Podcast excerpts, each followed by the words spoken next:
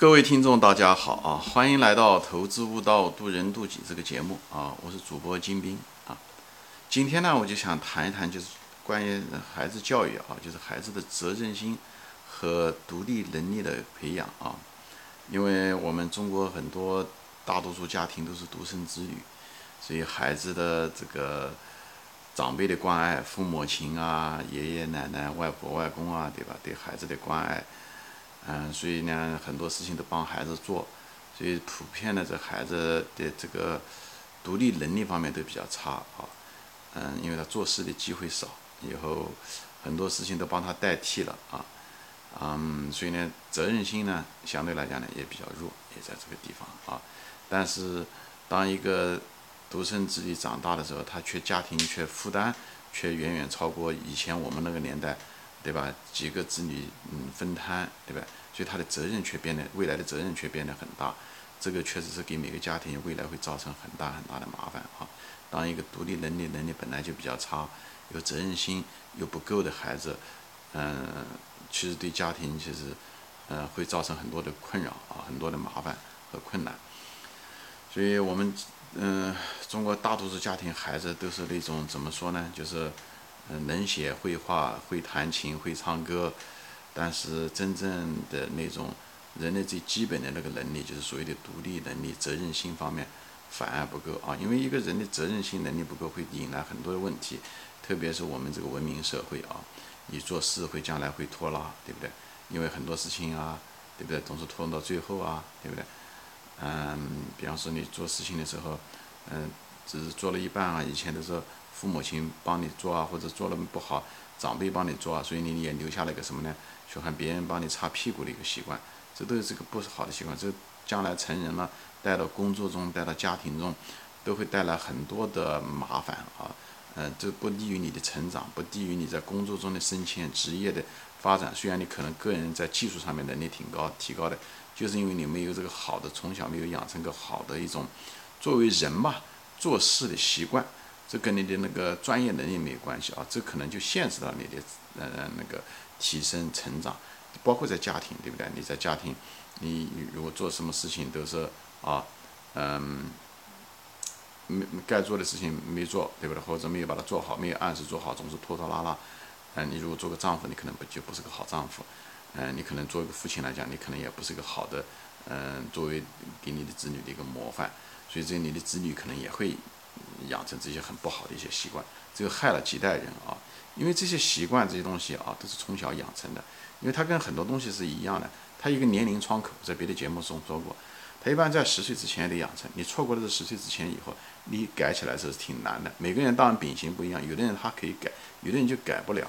所以至少不管怎么讲，它的效率变得很差。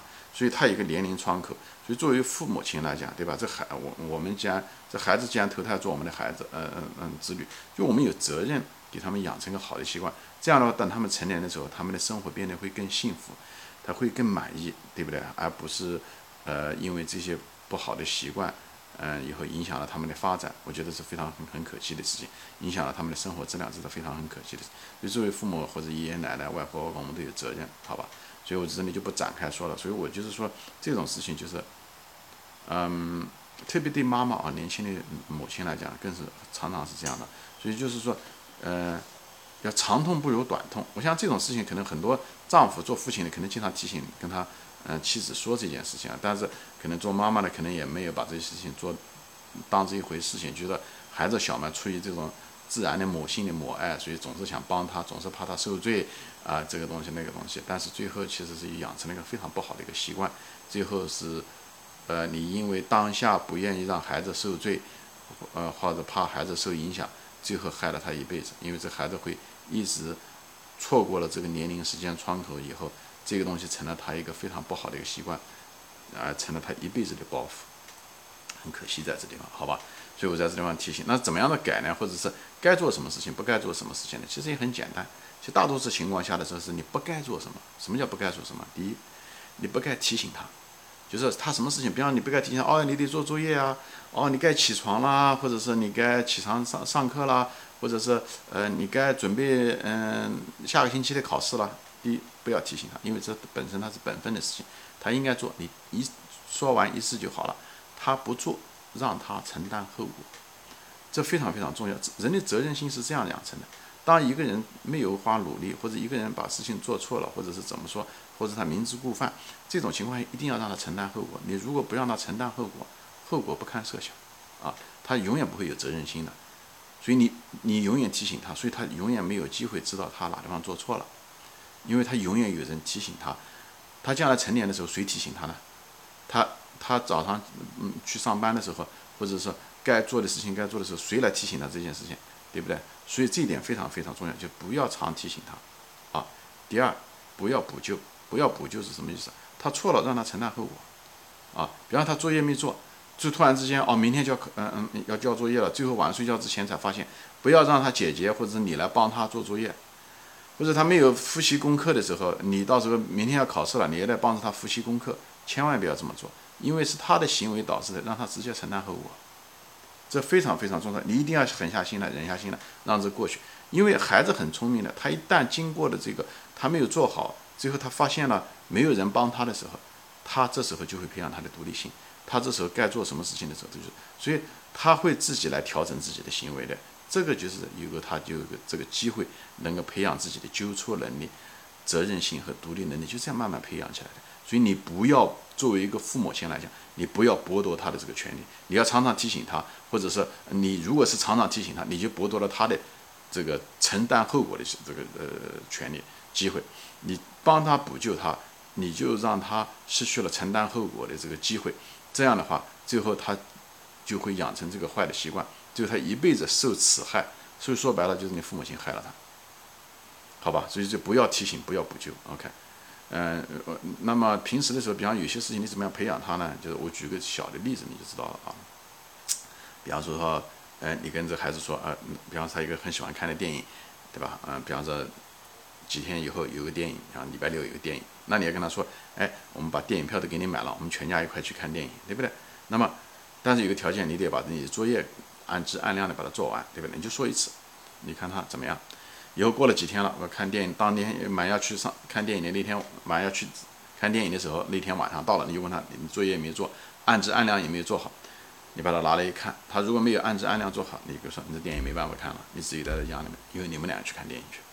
这样子的话，你养成了他不管怎么哭，不管怎么闹，你一定要狠下心来让他待在家里面，他哭一个晚上都没有关系。这样的话，他就知道了他的后果。他知道他没有做这个东西，他没有做这个努力，他不应该得到那个东西，他不应该得到那个电影。嗯，一定要让他承担这个后果，这个代价是最小的，也是最便宜的。这样的话，换取了他一辈子的这种幸福。不管讲是幸福吧，他至少一辈子不会有那种喜欢拖拉、不把做事重要的事情不去做的这个习惯，以后未来带来的那些损失和困难。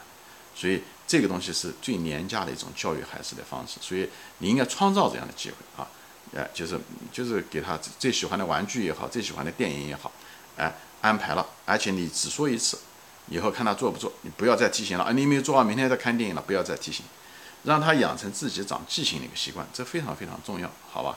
真的我就不展开说了，其实生活中有很多这类似的东西，比方说吃饭也是，孩子两三岁吃饭不好好的吃饭，对不对？厌食不愿意吃饭，没关系嘛。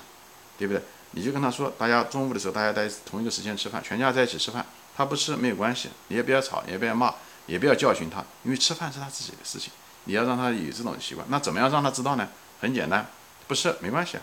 那你下次跟他说的很清楚，下一次吃的时候是晚上了，那么他不吃没关系，他去玩，让他去玩去。他中午的时候，比方三四点钟开始饿了，四五点钟开始饿了，他想要吃东西，绝对不让吃东西，就这么简单，事先都说好的，不是没跟你说。以后呢，一定要等到全家人六七点钟、七八点钟吃饭的时候，他才能吃，而且还不能第一个动筷子，大家一起坐下来才能吃。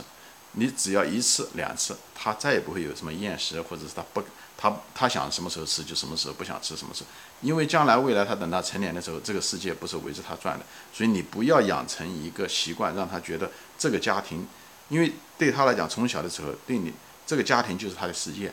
你不要想给他给一种错觉或幻觉，觉得这个世界是围绕他转的。那么他一旦这种行为模式形成了，预期形成了，等他成年的时候，这种预期就很难改变，因为他改起来也很痛苦。而别人很可能就很容易适应这个社会，他就很难适适应，就是因为你从小的时候你给他给他一个错觉，所以开始的时候，就可以通过吃饭这件非常简单的事情，就可以把他这种错觉给他更正过来。这样的话，他会一辈子会活得很舒服。所以人是一个习惯的动物，就是在这。所以你给他养成一个非常好的习惯，特别特别重要。因为我们这个文明社会，责任心特别重要，独立能力。因为我们是个信用社会，我们是我讲的前面是个信用，人与人之间。公司在一个团队，在协同合作，你做这个事情，对吧？大家每一份就像个螺丝钉一样的，就是一个机器一样的，每个部件，这个机器能够完整的、很正常的运作，对不对？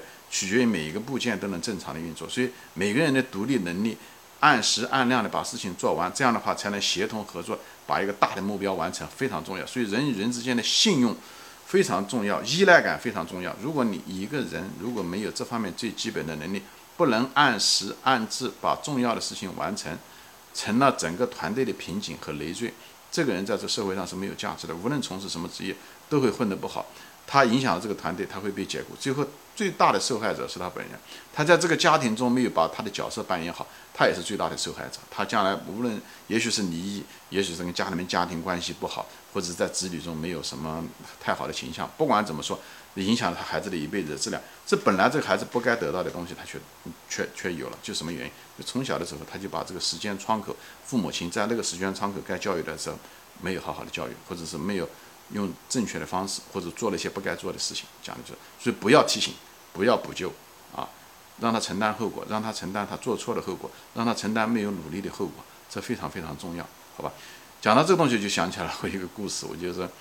想起来我女儿的那一件事情，大概是在九九九年吧，啊，我女儿的我九女儿是九五年生的，在她四岁的时候有个生日啊，生日我们就给她办了一个生日，嗯，那个 party 啊，当时还给她买了个很漂亮那个气球，那个气球是一嗯很很漂亮啊，她也很喜欢，里面充了那种氦气，密封性非常好。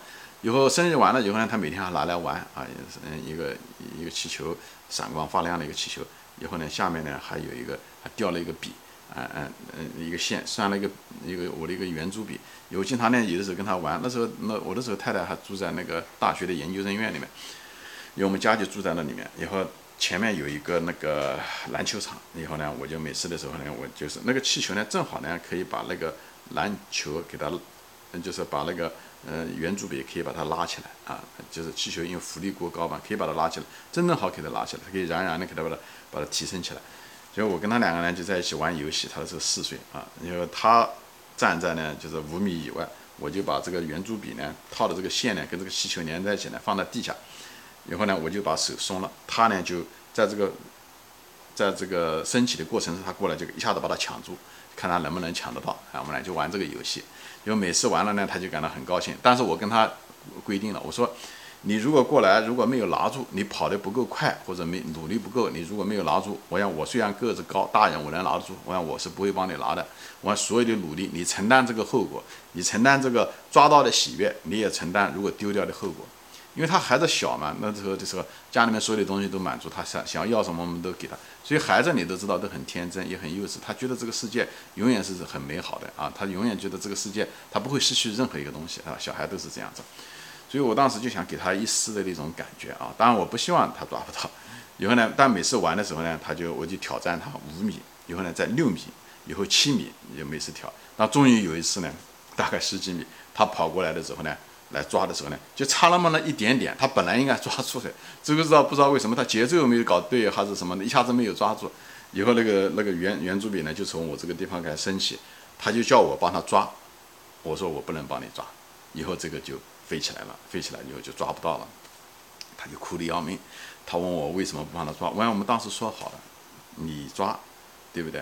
嗯，我不能帮你抓，对不对？以后就是讲有些事情，而且你也同意了，你也愿意玩这个游戏。那么现在遇到了这种情况下，我确实是不能撞的撞。以后他就哭得要命，所以他以后我就陪着他一块就抱着他的小嘛，他的时候一就是研就是在这个。嗯，那个研究生院的这个宿舍群里面在找那个气球，但是那个气球是越飞越高，越飞越高，最后飞到天际再也看不到了。所以他也是第一次尝试到了人生很有些东西是可以失去的，当下有些东西也也有可能失去，不是啊你不努力就是呃你就可以的啊，就是有些东西真的会失去。说好的事情啊，你如果没有做到就是不行。所以他这个对他的人生的一生的影响其实很大。所以我们后来每次他过生日的时候，我们都笑起来聊到这个天，挺有意思啊，挺有意思。这对他的人的性格各个方面都是很有帮助。有所以他做作业小的时候啊，五年级、六年级就是小学的时候，或者是多少，他做作业总是提前完成啊，他总是把重要的事情都做了啊。就就是养成个很好的习惯，我不知道跟这件事情有没有关系，但是我相信是有一定的关系的。就让你的孩子承担他行为的后果，越早越好。就长痛不如短痛，就在这个地方，好吧？我今天就给大家分享一下子我当时的这个故事。当然，我并不是有意要这么做，但是游戏规则是这样子的。这样子的话，没想到多少年以后想起这件事情，我就给大家分享这个事情，好吧？今天就说到这里啊，谢谢大家收听，时间有点长啊，嗯，欢迎转发。